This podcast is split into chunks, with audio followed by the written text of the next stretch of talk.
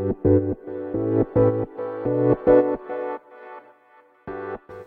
はようございます。なつきです。今日のテーマは AI は万能かっていうことについてねお話していこうと思います。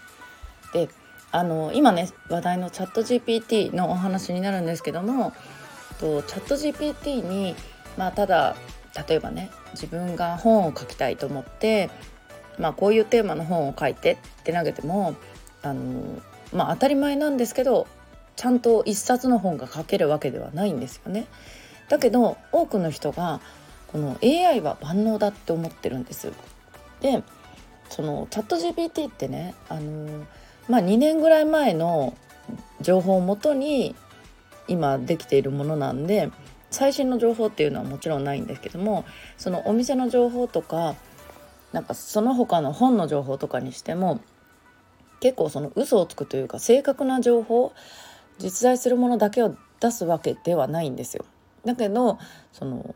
AI はね賢いとかまあ賢いんだけども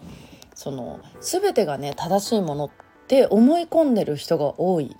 でチャット GPT に聞いたらなんか全然違う答え出してきたとかっていう方非常に多いんですよね。で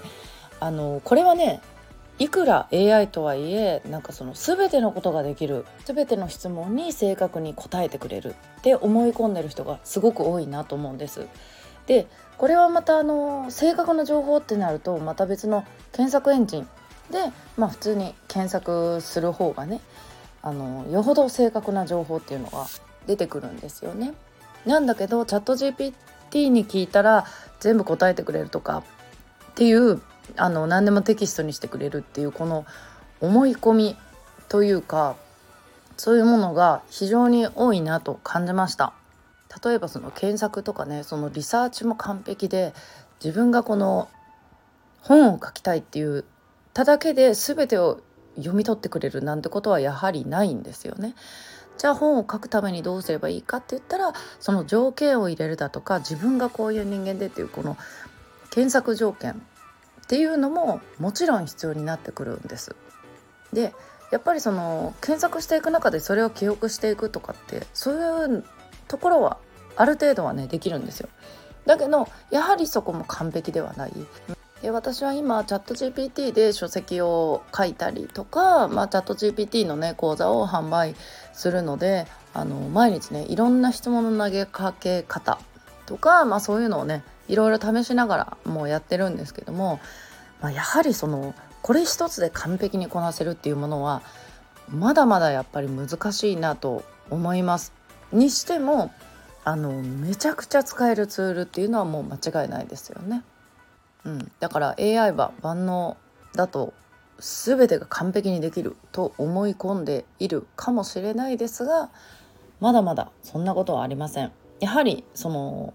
文章を書く上でもその人の、ね、人間味とかそういうのを出すんであればやっぱりそのような質問の仕方っていうのが非常に重要になってくるんですね。うん、で今はやっぱりどれだけね共感得られるかっていう中でこの機械を使っていくっていうところもまた一つねポイントかなと思って日々ねいろいろ試しながらこのチャット GPT っていうのをね使っていっています。でまあ他のものにしてもやはりその完璧なものっていうのはやっぱりまだまだね難しいんじゃないのかなっていう思いますね。その良さをそのツールの良さをどれだけ活かして自分が使いこなせるか、うん、の方があの重要なんじゃないかなと